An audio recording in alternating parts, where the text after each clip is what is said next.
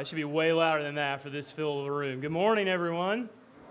Much better, much better. My name's Robert. I'm one of the pastors here at the, the church at Blue Ridge.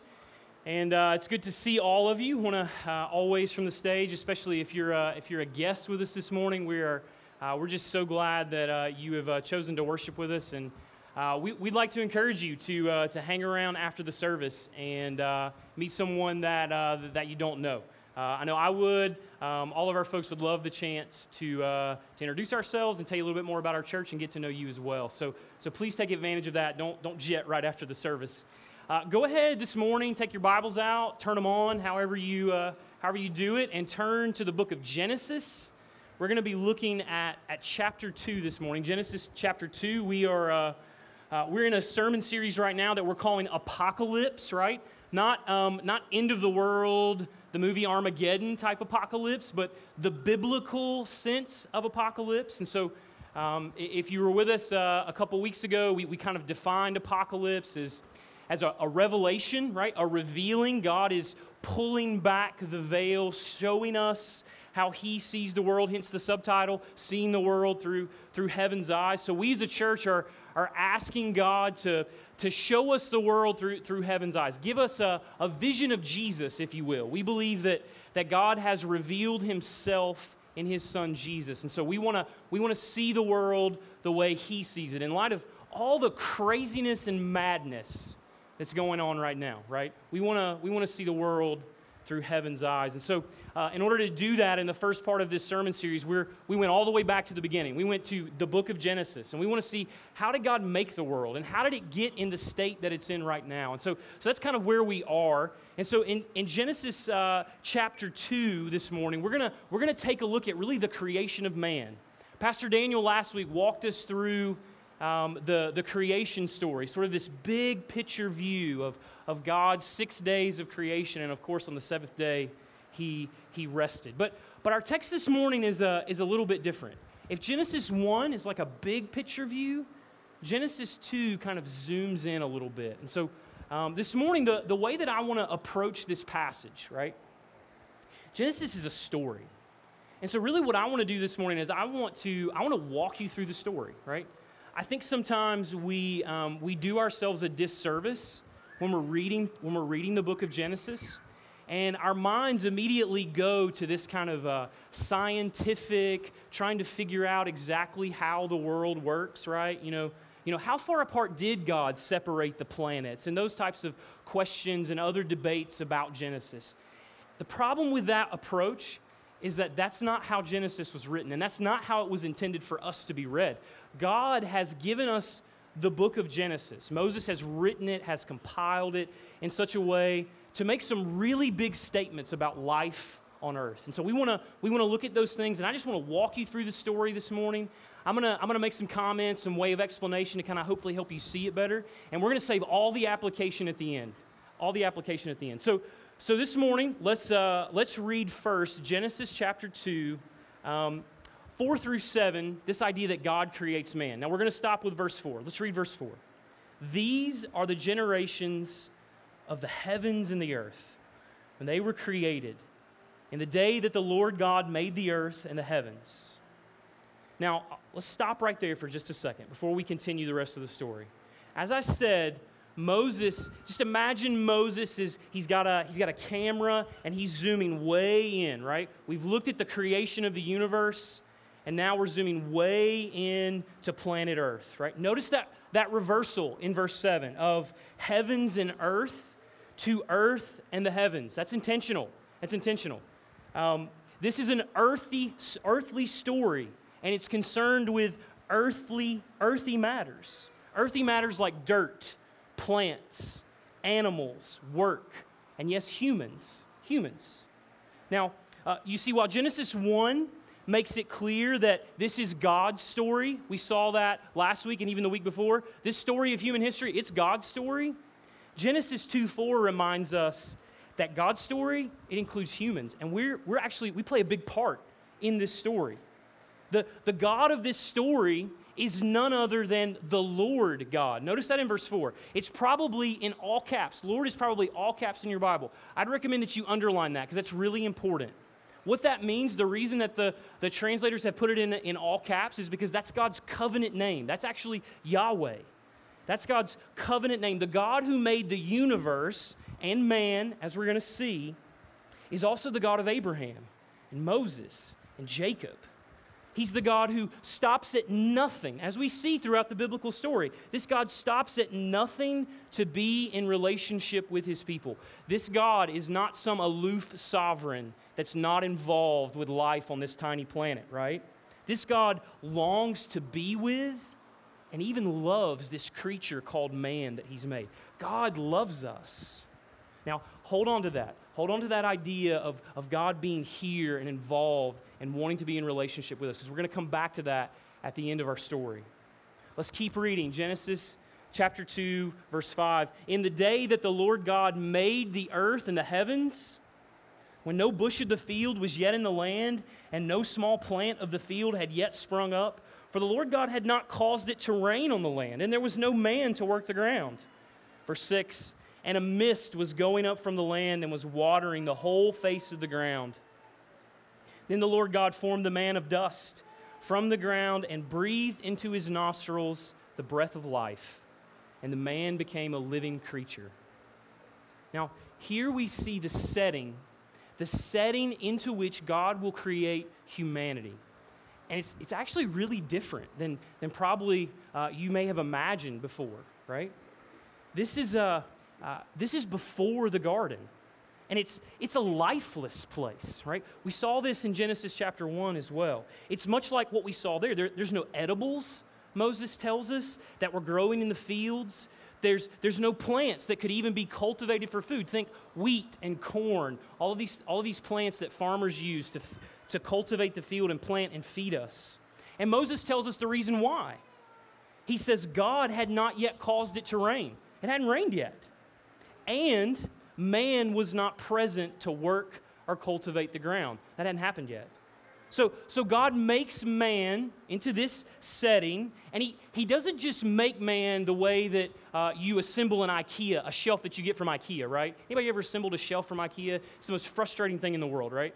God, God doesn't make us that way. He doesn't make us the same way that you assemble your kid's uh, bike at Christmas. No, he, he forms man, Genesis, Moses tells us like an artist or a potter. Have you ever seen a potter like painstakingly fashion a lump of clay? With care and skill, God forms man from the dust. But this is also very, very personal language here. God breathed into man's nostrils his very life. Face to face. Imagine that in your, in your mind face to face, the Creator fills man's lungs with his own breath. It's incredible. That brings us to the next part of our story that God gives man a place and a job. Verses 8 to 14. Read along with me, verse 8. And the Lord God planted a garden in Eden, in the east, and there he put the man whom he'd formed. And out of the ground, the Lord God made to spring up every tree that is pleasant to the sight and good for food. The tree of life was in the midst of the garden, and the tree of the knowledge of good and evil. A river flowed out of Eden to water the garden, and there it divided and became four rivers. The name of the first is the Pishon. It's the one that flowed around the whole land of Havilah, where there is gold. And the gold of that land is good.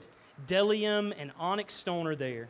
The name of the second river is Gihon. It's the one that flowed around the whole land of Cush. And the name of the third river is the Tigris, which flows east of Assyria. And the fourth river is the Euphrates. So, in this place called Eden, right, God plants a garden. It's interesting. Now, Moses tells us that this place, Eden, this, this garden, was a place filled with beauty and bounty, right? Beauty and bounty. Trees, Moses said, that were pleasing to the eyes, and fruit from those trees that were, that were good for bellies, right? They were good for bellies. God watered this garden even by a river that, that carried that life out into the world. That's, that's the whole reason for the inclusion of those four rivers and how they separated. God's life is being carried out into the world. This garden was, was pristine, it was beautiful. It was beautiful. And the world around it, the way Moses describes it, is filled with potential, filled with, with riches and wonders, just waiting for the first humans to explore and cultivate and use them. That's how God made the world. Now, as I was thinking about that this week, right, the thing that comes into my mind when I think about the Garden of Eden is I think of paradise. But, but I hesitate this morning to use the word paradise to describe Eden. And, and let me tell you why. When, when I think of a, para, a, paradise, this is what I think of. I think of Sandals Beach commercials. Anybody ever seen a Sandals Beach commercial? Right? Right? At Sandals Resorts, I'm gonna give you a little promo here. At Sandals Resorts, we all have abs, right? Every single one of us, we have abs. We have perfect tans. We lounge on towels all day. And we drink out of tiny little uh, umbrella drinks, right? That's paradise. That's what paradise sounds like to me, right? That's how I imagine paradise. But read verses 15 to 17 with me. The Lord God took the man and put him in the garden. Put him in the Garden of Eden to work it and keep it. And the Lord God commanded the man, saying, You may surely eat of every tree of the garden, but of the tree of the knowledge of good and evil you shall not eat. For in the day that you eat of it, you shall surely die. Now, now hold on a minute, right? Work and the possibility of death, that doesn't sound like paradise to me, right? That, that doesn't sound like, like paradise, like a Sandals Beach resort, right? There's no umbrella drinks, no perfect tans, and no soft towels in what we just read. I think the problem is, is that we've imagined wrongly. I don't think God, God created a paradise, but I don't think it's the paradise that we imagined right? This place was beautiful and bountiful. It had everything, everything man needed, but it was a place for work. God hadn't just created for Adam an all inclusive resort, He made for him a garden. And gardens are meant to be worked. Anybody have a garden in the room? Anybody? Gardens are meant to be they're meant to be worked. And what happens to gardens when they're cared for? Do they produce more or less? Do they produce more or less? They produce more, right, if you care for them. And what happens to a garden if they're not kept or they're not protected? The weeds grow up. The weeds grow up in the garden and the wild animals invade it and it's overrun. Adam is put in this garden with a job, and his job is to care for and, and to expand the garden, to grow it, even beyond the borders of Eden. That's what, that's what Moses wants us to see here in this story. Adam wasn't a guest on vacation. We have to get that view of paradise out of our minds. Adam is not a guest on vacation, he's a gardener in a garden. To put this another way, Adam was God's first partner, his partner in the project of human history. We saw this last week in Genesis 1, if you were able to be with us. We didn't have time to explore it, but, but listen to Genesis 1, verses 27 through 28. It should be on the screen as well. So God created man in his own image. In the image of God, he created him. Male and female, he created them, and God blessed them. And God said to them, Be fruitful and multiply, and fill the earth, and subdue it, and have dominion. Unlike animals and plants, Moses tells us in Genesis that God made those according to their kinds. Humans, both male and female, we weren't made, we weren't made according to our kinds. We were made according to God's image, in God's image. Now, um, we're doing, a, we're doing a, a thing here at TCBR that we're calling one offs. There are these uh, one night teaching events. And on September the 9th, my good friend Trevor Hoffman, he's going to be here um, uh, for this one off. And we're going we're gonna, we're gonna talk about the image of God, right? You can sign up for that on our website. Come see me or Daniel if you want to find out more about it. But he's going to do a deep dive on the image of God. And so, but this morning, what the connection that I need to make for you with this image of God is that part of being made in God's image is this idea of partnership. Adam wasn't put in the garden to go on vacation, he was put in the garden to work. He is God's partner. And as we're going to see in a moment, Eve was also God's partner in connection with Adam. They're not equal partners. Adam and Eve are not equal to God, mind you. We have to keep those two things separate. But humans are God's partners nonetheless. We bear his image. And as God's partners, what that uh, passage in Genesis taught us, humans were to fill the earth with goodness, with God's goodness and God's beauty. They were to be fruitful and multiply. Any, any problems with that particular mandate, right? Be fruitful and multiply, have families, fill the earth with other image bearers. They were to subdue the earth. What that means is to harness the earth's potential, harness its, its hidden possibility, make the world better than it was, even, right? The ground for Adam in the story of Genesis is literally filled with possibility. You plant a seed in the ground and food grows. Who thought of that? Like, who, who imagined that up? God did, right? And finally, Adam and Eve, as God's image bearers, they were called to rule, to push the beauty and the bounty of God's character beyond the borders of Eden to the ends of the earth. Adam and Eve are God's ruling partners in the world. This was Adam, and as humanity's representative, all of our jobs. This is what God created us for. But now, you remember, I'm sure, those two trees, right? The tree of life, the tree of the knowledge of good and evil. What are they all about, right? Uh, always get that question when you're going through Genesis. What are these trees about? Now, as with every other aspect of the creation story, the story is not about the creation. That's, Moses wants us to see that. This story is not about the creation per se, it's about the creator, right? The creator. And the creator in this story desires that his people have both life and true knowledge of good and evil, right? God put those trees there for that purpose. I think what God is doing here in this story is he's establishing the terms of his partnership with Adam and Eve. He's establishing the terms. God put the tree of life in the garden because he's the source of life. Life comes solely from him. And he intended for Adam and all of his image bearers to multiply that life over the face of the earth, right? But God also placed this tree of the knowledge of good and evil in the garden. And as in any partnership, right? If it's a business partnership or any other type of partnership, both parties bear responsibility in the partnership, don't they? God made the dirt, Adam worked the dirt. Adam planted the seed, God brought the rain and caused the seed to grow. There's responsibility on both ends in this partnership. So, so the point of this tree of the knowledge of good and evil, it's that Adam and soon Eve, they have a choice in this matter. Remember Genesis 1? Six times in Genesis 1, God creates, and what does he say at the end of it? Is it good or bad? It's good. It's good. And then the, on the seventh day, when he rests, he calls it all very good.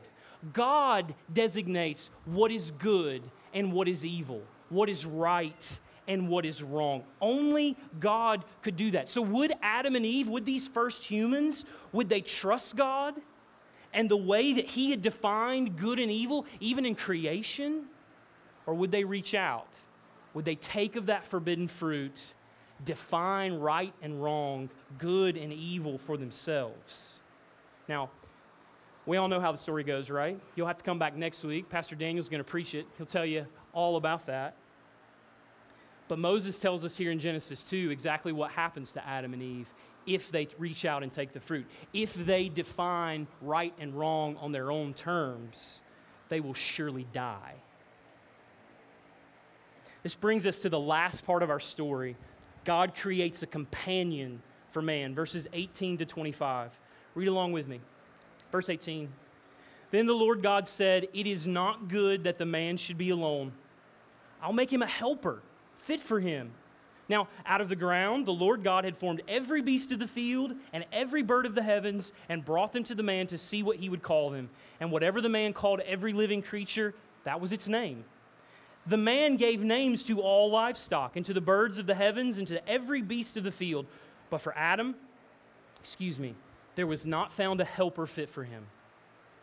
So the Lord God caused a deep sleep to fall upon the man, and while he slept, took one of his ribs and closed up its place with flesh.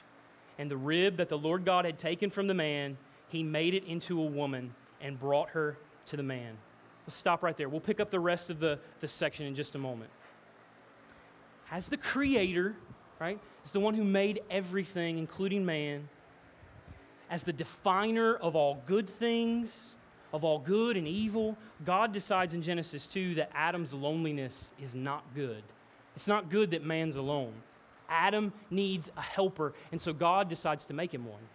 So, but, but notice what God does. He parades every beast of the field, every bird of the heavens before Adam. And as a part of Adam's duty as God's image bearer, as God's partner, what does Adam do? He names all of them, right?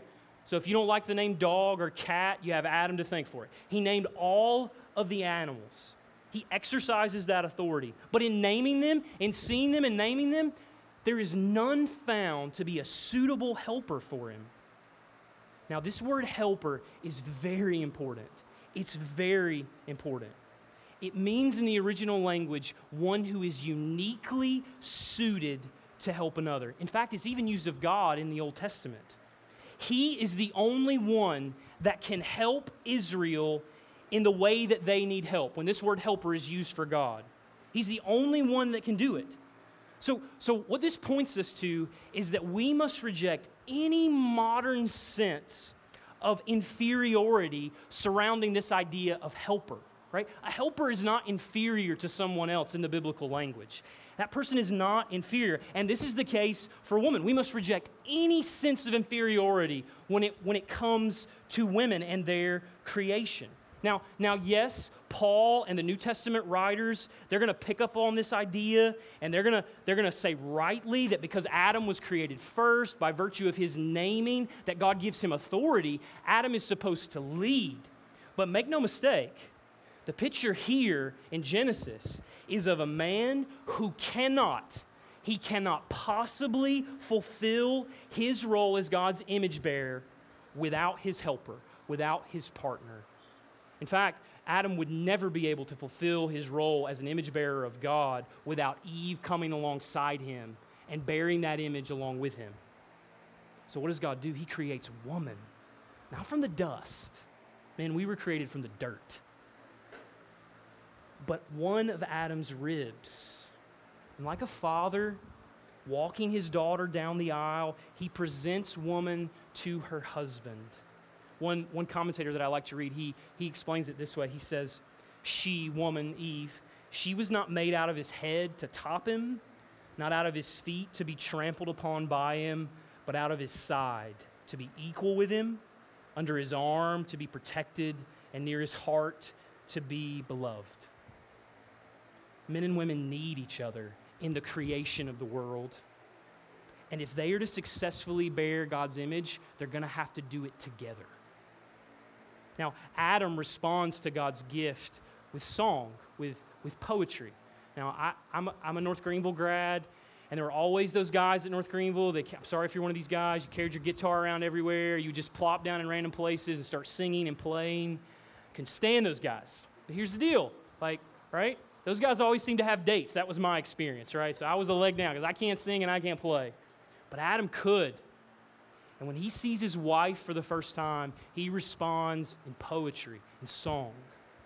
Then the man said, verse 23, This is at last bone of my bones, flesh of my flesh. She shall be called woman because she was taken out of man. don't miss the fact that the first time that Adam speaks in the entire Genesis story, it's when he sees his wife for the first time. He speaks. We're the same, he's saying. Can you imagine being Adam and God parades all of these creatures in front of you and none of them are like you? None of them are like you. And then God creates one from your rib. We're the same, he's saying. We're one, bone of my bones, flesh of my flesh. Together, they could step into this great task of bearing God's image. Verse 24 Therefore, a man shall leave his father and his mother and hold fast to his wife, and they shall become one flesh. And the man and his wife were both naked and were not ashamed. Finally, Moses points us here to kind of the theological point of this section, right? Marriage, right? Adam and Eve are the first of what is to be the foundational building block for human society in God's world the family. Men will leave behind their fathers and their mothers. They'll, they'll detach from their families and they will join themselves to their wives, and the two will become one. And under God's plan, they will fill the earth and multiply his character and his goodness to the ends of the earth. Adam and his wife are perfect for one another. And for just a moment, just, just a moment, the world is perfect, right? There's no confusion. Adam and Eve aren't, aren't worried about what, what the other thinks of them, right?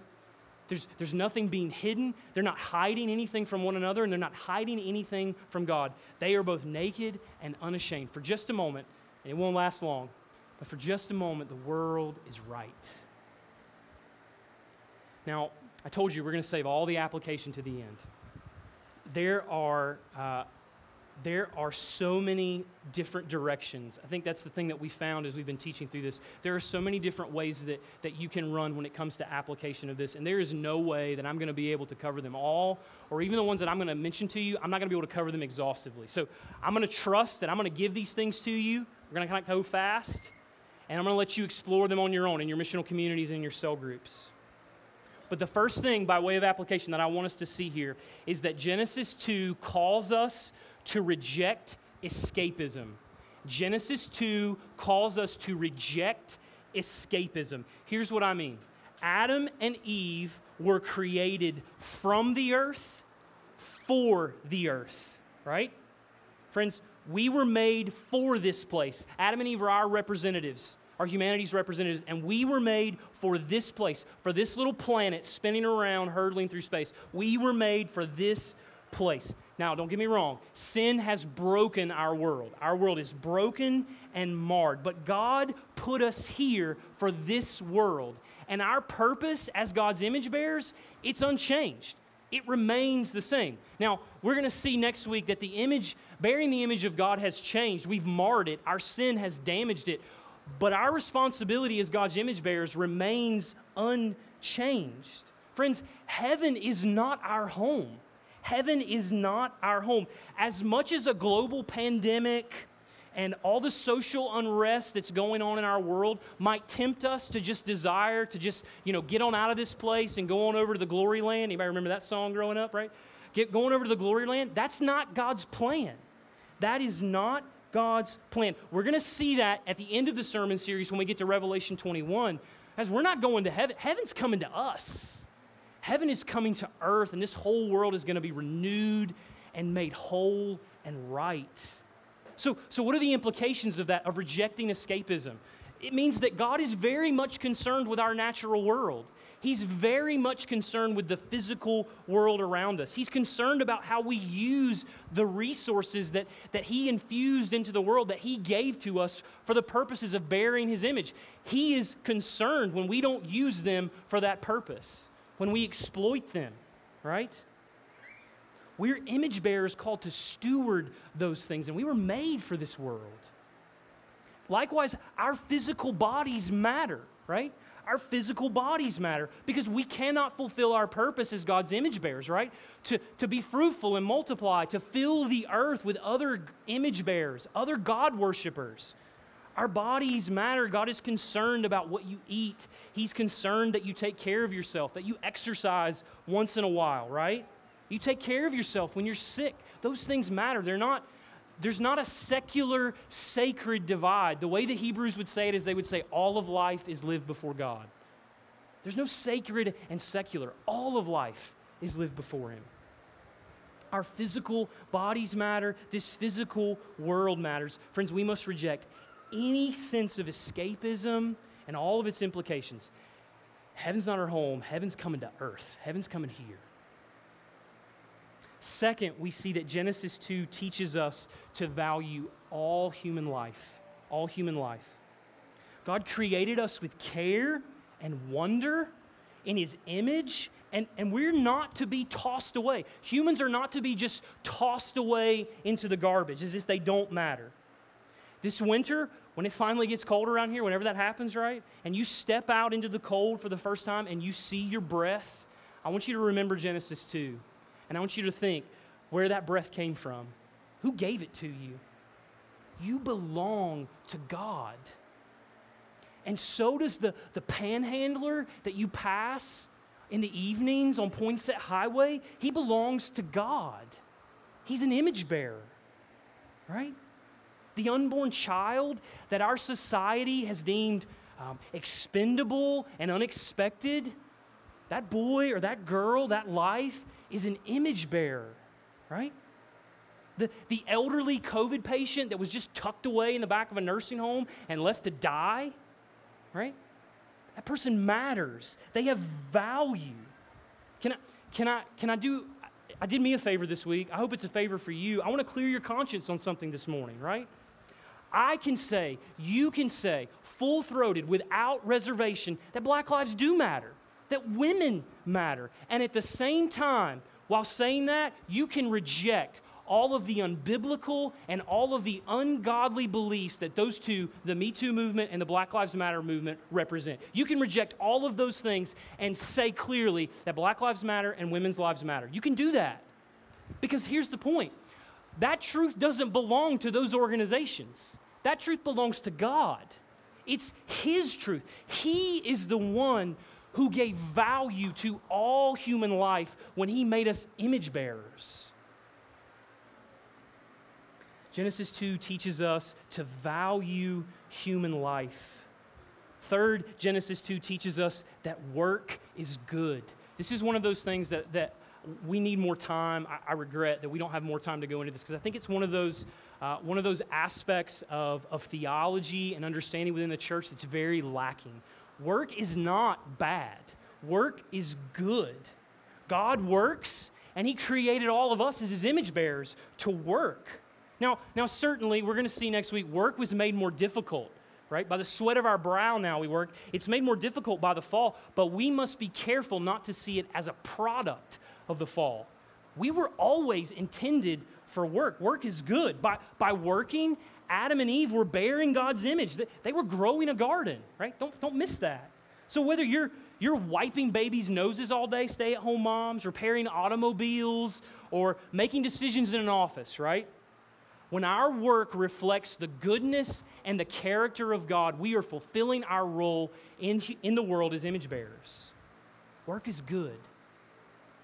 But then, fourth, and most important above all, Genesis 2 teaches us to look to Jesus. Genesis 2 teaches us to look to Jesus. Now, we all know that this story it goes terribly wrong. You need to come back next week and hear Pastor Daniel preach on it, but this story goes terribly wrong. All right? Adam and Eve fail as God's image bearers. They, they reach out, they define right and wrong for themselves, and as humanity's representatives, because, of, because they were humanity's representatives, all of us, every person that's ever born, we're all in the same boat. None of us bear God's image the way He intended us, intended us to do it in the beginning. We've all chosen to define right and wrong on our own terms. In some ways, it's the very heart of sin, right? But remember, God made us to bear his image, and that has not changed. Now, I, remember, I told you in the beginning that that word Yahweh, that we were going to come back to it, this idea that God is a, a covenant keeping God, that, that he longs to be with his people and will stop at nothing, stop at nothing to be with us. I told you we are going to come back to it. Because what I want you to see is I want you to see the connection between that and what happens at the end of our story in Genesis 2. Just as Adam and Eve are joined together in the garden as one flesh, they become one. There's a commitment that they're making to one another. God has made a commitment to us. He's committed to us as His image bearers, no matter how badly we mess it up. Long before Adam and Eve reached out and took of the forbidden tree, God had already made up His mind that He was going to save them. He'd already made up his mind. He created knowing that. And what we need, what we need in light of our mess up and all the times that, that we mess up every day, is we need a Savior. We need someone who can do more than just bear God's image, right? What we were supposed to do. We need someone who is the perfect image of God. Now, if you'll let me jump to the New Testament, in steps Jesus. And the New Testament opens with Jesus teaching people how to bear God's image, how to rule the world as God's partners, right? How to rule on His behalf, how to rule based on His definition of right and wrong. Think about this Jesus in Matthew 5, what does He teach us in the Sermon on the Mount? teaches us that God's people rule with mercy. Blessed are the merciful. God's people rule with mercy, not cruelty. Blessed are the, are the humble. God's people rule with humility, not pride.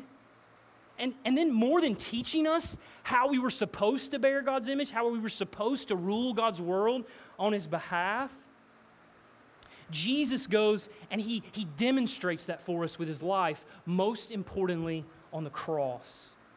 At the cross, think about this. Maybe you've never thought about this before. At the cross, Jesus is hoisted high as the ultimate image bearer, as the ultimate ruler, as the one who lives his life in a way that is completely consistent with God, with how he defines right and wrong, and how he called his people to rule the world. This is what Paul means when he says in Colossians 1:15 he's talking about Jesus. He says that Jesus is the image of the invisible God. He is the image. We bear the image.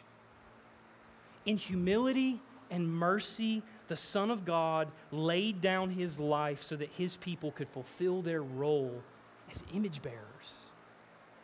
My friends, sin has robbed us you want to talk about seeing the world through heaven's eyes, seeing it rightly? Sin has robbed us of our rightful place as God's partners in ruling the world. But Jesus has come to restore us, to forgive our sins, to restore us to this place. If, if, if you're here this morning and you have never placed your faith in Jesus, I, I want to tell you something. God is not looking to save you just so you can go to heaven one day. His story is far bigger than that.